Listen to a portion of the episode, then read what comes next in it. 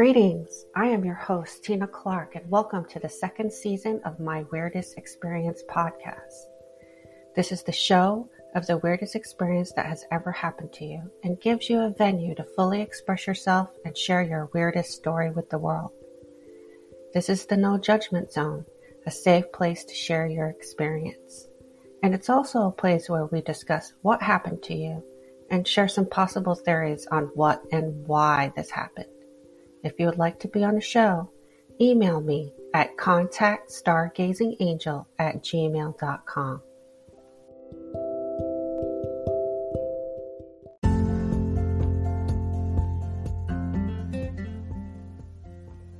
Hi, friends. Thanks for listening. This is your host of the Weirdest Experience podcast, Tina Clark. I also wanted to share with you I have my own energy healing business called Stargazing Angel LLC. I offer energy healing sessions, EFT tapping sessions, tarot readings, and I also offer classes on Reiki, shamanism, and tarot and more. If you're interested in having a session with me, please call 843-695-7218 or you can email me at contactstargazingangel at gmail.com. You can also check out my website, which is www.tinakinneyclark.com. That's T I N A K I N N E Y C L A R K E.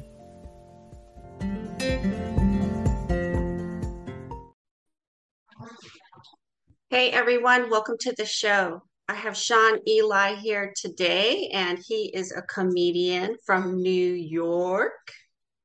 How you doing? I'm, I'm doing well. How about you? I'm doing good. Um, he it well, I wanted him to talk a little bit about how he got into comedy, and then he has uh probably a bunch of funny stories to tell us, but one that he will get into will be about a comedy performance that went horribly wrong. Wait a minute, you expect me to be funny for free? I don't know if I can do that. Wait, you expect me to interview you for free? uh oh, you expect to compete with me for jokes? no, not really. All right. Yes, yeah. I, I, don't expect you to interview me for free. If you want your audience to pay you, that is fine with me. Oh, I would love if they paid both of us. well, then I get half. How's that? Okay, that's fair. So, you want my life story, huh? I just want to know how you got into comedy. Well, I will say that my life has been a, a series of amazingly lucky coincidences. Like, I got into college when I was on the waiting list. I found out I could transfer from arts and sciences into the business school by coincidence because my neighbor was telling my roommate that he was doing it. And as far as stand up, and been a bunch of other coincidences. As far as stand up comedy, I'd always been writing jokes, but I never thought I was a performer. And then I was on a date with somebody, and she said, Why don't you try stand up comedy? And I said, I don't really think I'm a performer. And she told me she had just taken a comedy class and I should take the class and I went to see people from the class perform, and they were funnier than I expected. So I said, "All right, I'll take the class," and I started performing. And a few years later, I said goodbye to the day job, and now I'm a comedian. Wow! So just luck. Yeah. So what did they teach you in class, in comedy class? You know, it's a weird thing because comedians, a lot of comedians who haven't taken classes have this attitude that stand-up comedians have to be rugged individualists that you know you can't learn to be funny. You have to just get on stage and fail until you get better. And you think about it everybody else gets coaching right? Hockey players get coaching. Singers get coaching. Actors when they're not acting are taking acting classes. Every other profession or art form has lessons and comedians think they're different and that's ridiculous. So i would say silly, silly enough, a valuable lesson you learn in a comedy class is how to use a microphone and how to work a mic stand.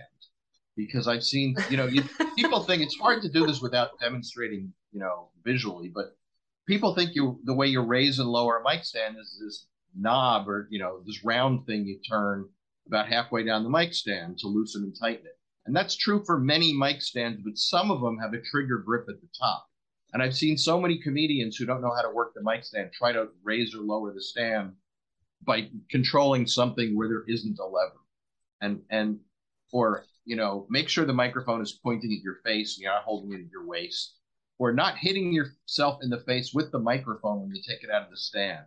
Oh, because oh, a lot of times the mic is shoved into the mic stand so tight you pull on it and it doesn't come out and you pull harder and harder and then all of a sudden it breaks free and pow you hit yourself right in the mouth with it so but that's just the physical stuff of stand-up comedy in terms of you know how to do stuff but you can learn how to write a joke how to structure a joke how to make sure that your joke is tight by getting rid of every extraneous detail that isn't absolutely necessary for the joke so a joke that could be a minute long with one punchline could be a 20 second joke with one punchline once you tighten. Oh, wow. Do you, how do you go up there and remember all your jokes? Oh, you know, it's like learning to walk. You put one foot in front of the other. You practice and you practice. I mean, I can do a two hour show now, uh, but I've been doing it for 18 years. You don't start with two hours, you start with about five minutes of material. Yeah. And the way I learned it is I literally said my routine uh, over a hundred times in the week before the show. Oh, okay. And my greatest fear starting out was forgetting my material. So all I did was rehearsing, rehearsing, rehearsing. That would be my greatest fear. but you know what? The audience wants you to succeed. So I always had my list of jokes in my pocket so that if I forget, I could pull it out. And once when I was new, I said, you know, I don't know what joke to tell you next. Let me go to the pocket of funny. And I pulled a piece of paper out of my pocket and they thought that was funny. Yeah. It didn't bother the audience as long as well, I made them laugh. Once you've rehearsed it a hundred times, you've had it memorized pretty much. You'd think that, but I regularly do my two hour set in my house, just walking around the house. Yeah. And sometimes without an audience, it's about an hour and a half. And sometimes, you know, I look at the clock when I start and I look at the clock when I finish and it's 87 minutes. And I'm like, this should be 90 minutes. And then I go to my list, my set list, and I'm like, oh, I forgot that joke. So even after 18 years, there's stuff I just leave out. Yeah. And if you like freeze up there, do you have uh, ways to get out of it? Like you know, if you just completely forget your jokes or forget the next one, do you start interacting with the audience and asking them questions? Is that how you get out of it? I try not to, but I think the only time I really froze, well, I've frozen twice. Once was that time when I said, let me go to the pocket of funny when I was new. Because if if I go out and I say I'm going to do this half hour, I'm just going to tell jokes till my half hour is over. It doesn't, you know, the audience doesn't know what you intend to do. They only know what you did when you were up there. So if I wanted to talk sure. about my parents and I forget that I was going to talk about my parents, I'm like, oh, I'm still on stage. I'll talk about something else. So the second time I froze was um, when my father passed away.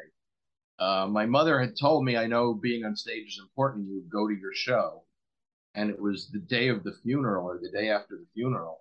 And I was on stage and I have a joke that's about burying a body. And in the middle of the joke, I realized I was telling a joke about burying a body on the day I buried a body, which yeah. was weird. And so I kept going. It didn't, the audience didn't know that I felt weird, I don't think, but it sure stunned me. Yeah. Almost like an out of body experience. yeah. It was just odd. Well, but, I have a lot of admiration for comedians and I love to laugh. So, and I like, I actually really enjoy making people laugh. And if I had the opportunity to take a comedy class, I might take it. Well, I don't know if there are classes where you live, but you could call a local comedy club and ask them. Yeah. Otherwise, you know, you're going to have to move to New York. No way in hell I'm doing that. before we uh, started recording the episode, I was telling uh, Sean that I lived in New York and left and never wanted to return. So Well, why don't you walk us into what happened with your comedy performance? Uh, okay, so this was weird. When you're a new stand-up comedian, you take every chance you have to get on stage or even not a stage, just to, because just to get better, you've got to get on stage. You've got to get in front of an audience. And if you ask a comedian the three secrets to getting better, it's stage time, stage time, stage time. It's like in real estate, they say location, location, location. Mm-hmm. Same thing. So when I was doing comedy a couple of years, I found out that there was going to be an arts festival in downtown Manhattan. And so I called them up and I said, Are you going to have stand up comedy? And they said, Yes. And I said, Could I perform? And the guy said, Come down here and talk to me. I still had a day job. So at lunchtime, I went down there and I met the guy. And I said, I want to do stand up comedy. And he said, Okay. Um, and he said, "There's, you know, I spoke to him about who I was and what I did, and I think I was probably in a suit and tie at the time, you know, coming from a, a day job." And he he said, "Sure, you know, we'll schedule you for the show." And I asked a question that I thought was a reasonable question. I said, "How much time am I doing?" He said, "What do you want to do?" And I said 15 minutes because I thought I could do 15, you know, I thought I had 15 minutes of material at the time. He said, okay. And so I was ready with my 15 minutes. And I show up, and there's it's an arts festival. It's not just stand up comedy. I might have been the only comedian. So they had, you know, singers and dancers and, you know, jugglers. And backstage, they also had like little dance tr- dance troupes with, you know, 10 year old girls. So backstage was really crowded. So they didn't let us be right backstage. We had to be in a different room. And when it was time for us to go on, somebody came and got us and said, okay, you're next. So they got me and they said, okay, go on stage. And I go on stage and there's about, I don't know, maybe 35 people sitting in risers. And I go out and I start telling my jokes. Nothing. I'm just getting dead stares. It was as if I performed for people who didn't speak English. just, and I was performing in English. and and they were just staring at me and frowning. And I, you know, oh, I've been doing my jokes. I've been writing comedy for a long time before I started performing. I knew my jokes were funny. I knew I wasn't the best performer, but I was used to getting laughs. And I think it was probably nine minutes till I got a laugh. And, or nine minutes till I got a smile, and maybe a couple more minutes before I ever got laughs. And by the end, they were laughing, but I just felt absolutely awful. You know, to me, you, you don't get anything for ha- more than half your set. You're bombing, mm-hmm. right? And and I just left really upset and dejected. And it was a Sunday night, and I go home and I'm thinking maybe I got to rethink this comedy thing because you know there were people there who were there to see a performance and nothing happened. So just by coincidence at lunchtime, um, I walked out of my day job and I went to a, like a dollar store kind of place in Midtown Manhattan. And a guy comes up to me and he says, You were very funny last night. And I said, you know, I think you got the wrong guy. I am a comedian and I did perform last night, but I was terrible. And he said, no, you were great. And I said, what are you talking about? And he said, you, he said, do you know what you followed? And I said, no, we were like in the back. We couldn't see what we were, you know, who was before us. He said, the woman before you told a 15 minute story about being sold into marriage when she was like 12 years old, forced into an arranged marriage as a kid in another country, and was just beaten and abused on a daily basis till she finally managed to escape. He said, We were crying for 15 minutes, and you took the stage. We were still crying, but you managed to cheer us up. And I'm like, I had no idea. It was just the most amazing coincidence that out of the 35 people in a city of 8 million, I run into one of those 35 people and he comes over and talks to me about it. And that was a really amazing coincidence because I was ready to quit. Yeah, I love that. Why why is that considered is this a like entertainment variety show? Why would someone go getting up there talking about there being a child bride be entertaining? I, I guess I don't know. I guess he just said he was welcoming storytellers. And that oh. was her life oh. story. Oh. I don't know whether she was like she had a book to sell or she just wanted people people to know that you know in some countries this stuff goes on. I have no idea. but that was her story. Well, I didn't, I'm glad I didn't have to hear it. good thing you didn't quit. You know, comedians have stories of like they do a they do a fundraising show for a, a cancer charity, and they get there, and then their introduction is like 20 minutes of talking about cancer, and then somebody says, "Okay, now for the comedian," and they've got to overcome that. I think this was worse. yeah, that's a lot to overcome. Yeah, but I somehow managed to do it. And maybe because I didn't know what I was overcoming. If they told me beforehand, I might have said, no, I can't go on. Yeah. So you performed all over the country? Uh, I performed in about half a dozen countries. I performed on five continents so far. Oh, wow. So what was your, I was going to say, do you think New Yorkers are one of your toughest audiences to get them to laugh or respond? I don't think so, but maybe it's because I have a New York sense of humor. I've lived here all my life. So I, I think New Yorkers are not the toughest audiences. I think, and also, if you do a show in a comedy club in New York, half the audience is tourists anyway, so they're not necessarily from New York. Right. So what's your toughest audience you've experienced? The toughest job I ever had, and my jokes are pretty universal. So there's not cultural references. I don't talk about, you know, American commercials or sports. So when I traveled the world, I thought, you know, my jokes would be easy and everybody would appreciate them. But I was in South Africa, and you know, I think of South Africa as a Western country. They speak English. It should be easy, and they just had a different sense of humor. Like I have a joke where I talk about, you know, I had a date last night. The wine bar was full, so instead I took my date next door to the thrift shop, where for for the cost of two glasses of wine and a cheese plate, I got her an end table, two lamps, half an encyclopedia. I mean, it's just a silly joke, and Mhm. you're smiling, but you're not laughing. But I mean, to me, it's just just a silly joke about if you're going to spend money on a date, why not buy her something she can use instead of just a drink?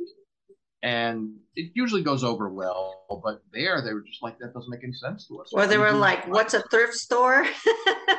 No, I actually looked into I actually looked into it. And in South Africa they have thrift stores and they don't really have wine bars, but bars in general serve pizza the way bars here might serve chicken wings. So I actually in South Africa changed it to, you know, bar and pizza. But still, they're just like that doesn't make any sense to us. Like I also have a joke about one of these obnoxious Christmas letters you might get from a neighbor that's all bragging, and I make fun of how much they were bragging. And they were like, we don't send braggy letters here. Bragging is not part of our culture. Yeah, I guess that would be odd. So, I mean, other than that, I mean, I've performed in, in New Zealand, Australia, Thailand, South Africa, Ireland, um, Ne- the Netherlands, and my jokes worked in all those countries. Have you performed down here in, in Charleston? I have performed in Charleston, but not in a public show. It was for a private organization. Oh, okay. I I'm- actually w- was supposed to perform in Charleston. Uh, I guess it would be three years in December, but they ended up canceling the show, so I didn't get to perform. Well, I love being part of an audience here because I've been to my share of shows and concerts in New York and in DC and hear people it you can feel the warmth of the people that live here because the they they will clap, they'll give you standing ovations, they're cheering you on. Whereas I feel like in New York, people were pretty, the audience was pretty low key. They wouldn't really respond with enthusiasm. Well, I think I, you know, maybe for music, but for comedy, you know, I think New York audiences are as responsive as anywhere else. Oh, interesting. I'm told I haven't, you know, I haven't performed much in the UK, but I'm told in places like London, if they don't like you, they'll let you know it because they'll talk back, and you're just expected to deal with. It. and that doesn't happen in New York? Not much, you know. People talk about heckling a lot more than people actually heckle. Yeah, so okay. I've also found, you know, I dress reasonably well on stage, and I found that, you know, you dress just a little better than the other comics. If the other comics are in like sneakers and a t-shirt and you wear boots and a polo shirt, the audience doesn't talk back. It's so weird. It's like all of a sudden you're managing. Why do so many comedians wear black on stage? I don't know. I don't know that. I'm trying to think. I don't think most comedians I I work with wear black on stage. I mean, actually, right now you can see me because we're doing this on Zoom, and I have a black T-shirt. Yeah. I wouldn't have worn a black T-shirt had this been, you know, a video recording as well. I would have put on probably a polo shirt or a dress shirt. But you but don't I, wear black on stage. I don't think I own anything black except for T-shirts and one necktie that I don't wear. I have a theory so, about yeah. that because I watch a lot of comedy shows. I've seen a few stand-up routines live. But you know, the Netflix comedy shows and most of them are wearing black on stage. Just I don't know if you've noticed, but I feel like black is a protective color I think it for a couple of reasons. One is maybe they don't want to stand out because we're talking about a Netflix special. Somebody put a lot of effort into designing the set. So behind them is is colors, and you don't want to clash with it. So it's easy to wear black. Right, right. And also because most of us are fat and slim.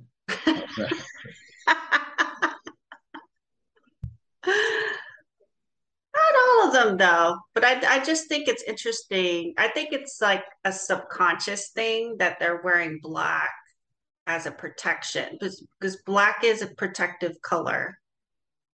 You know, I think that's an example of something I learned in a comedy class that didn't apply here because in a comedy class they teach you to put the actual punch at the end of the sentence.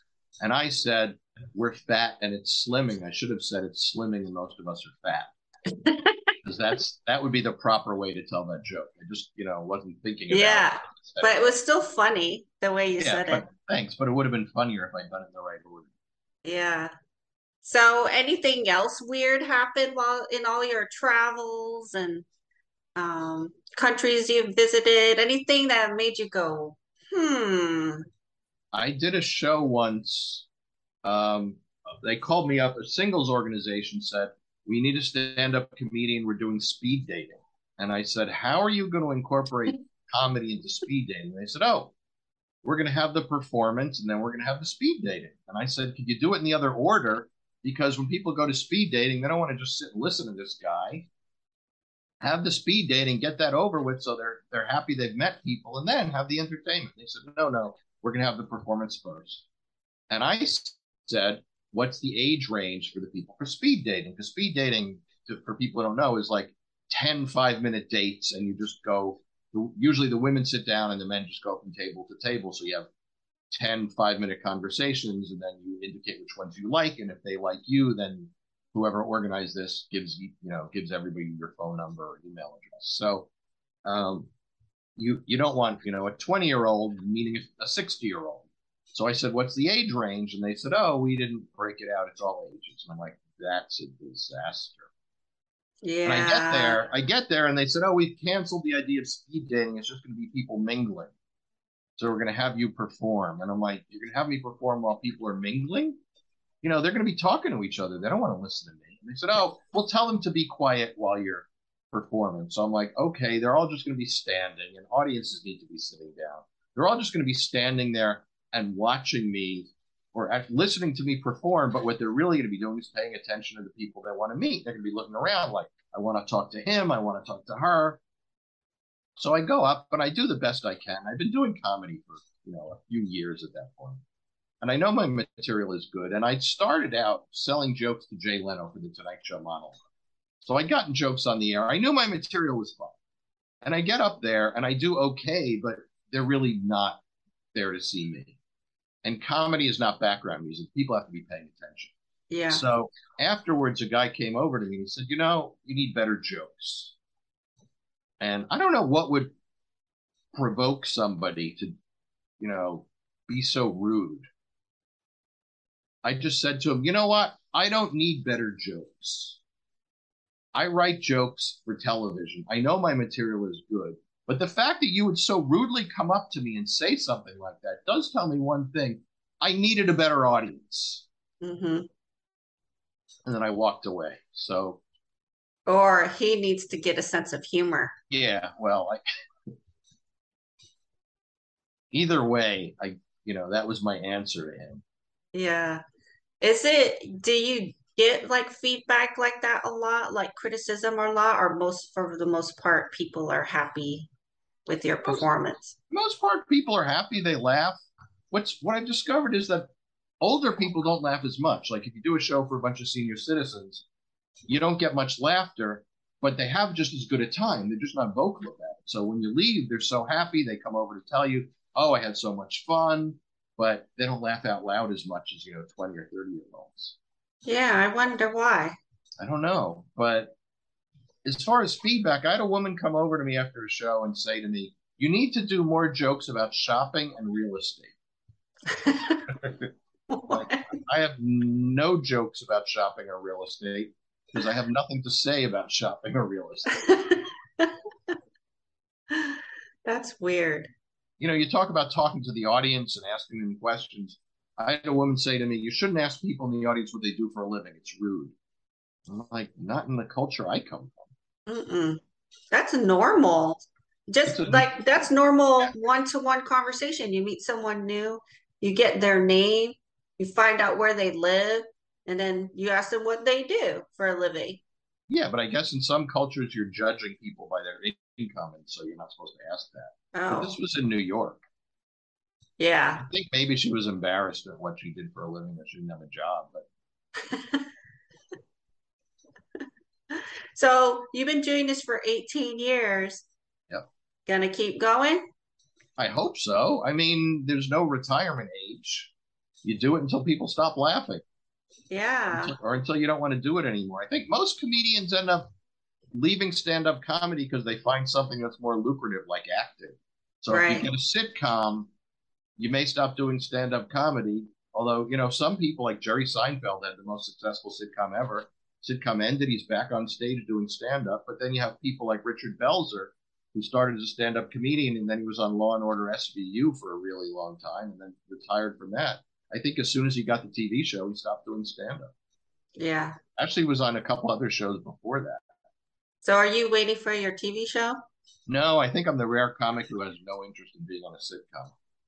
The only the only reason I would be on a sitcom is to further my stand-up career. If somebody came to me and said, "Hey, you know, we want to put you in our TV show," I'd say, "Great," because it's exposure, but it's not what I want to do. I like what I Yeah. do.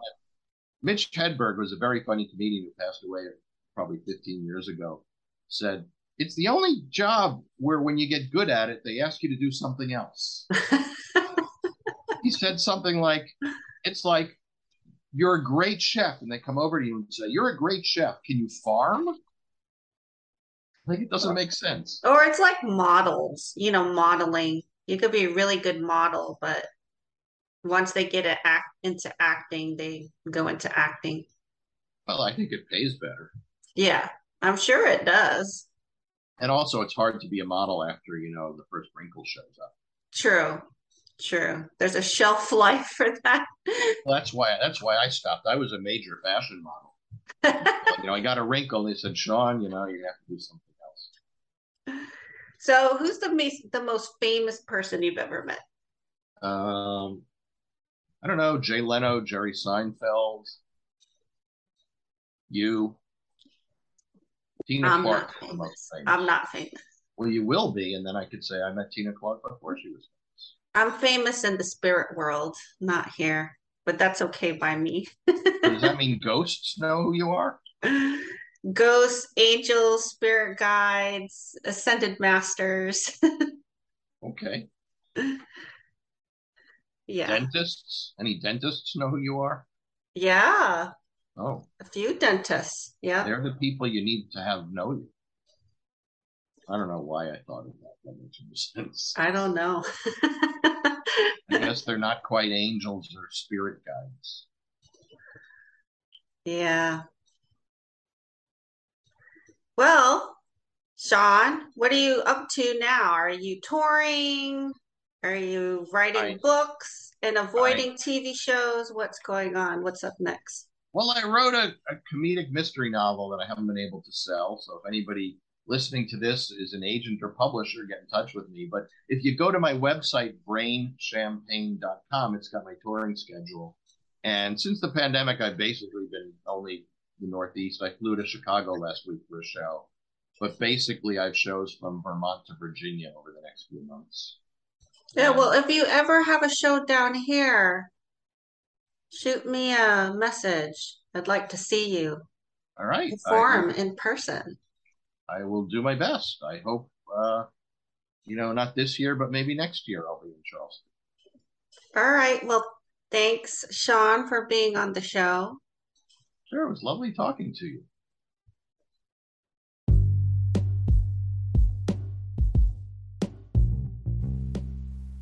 Thank you for listening. If you have a weird experience to share, please email me at contactstargazingangel at gmail.com. Check out our website on tinakinneyclark.com. Also, we're on Facebook and like us on Facebook and share your favorite episodes with your friends and family. I look forward to hearing about your weirdest experience.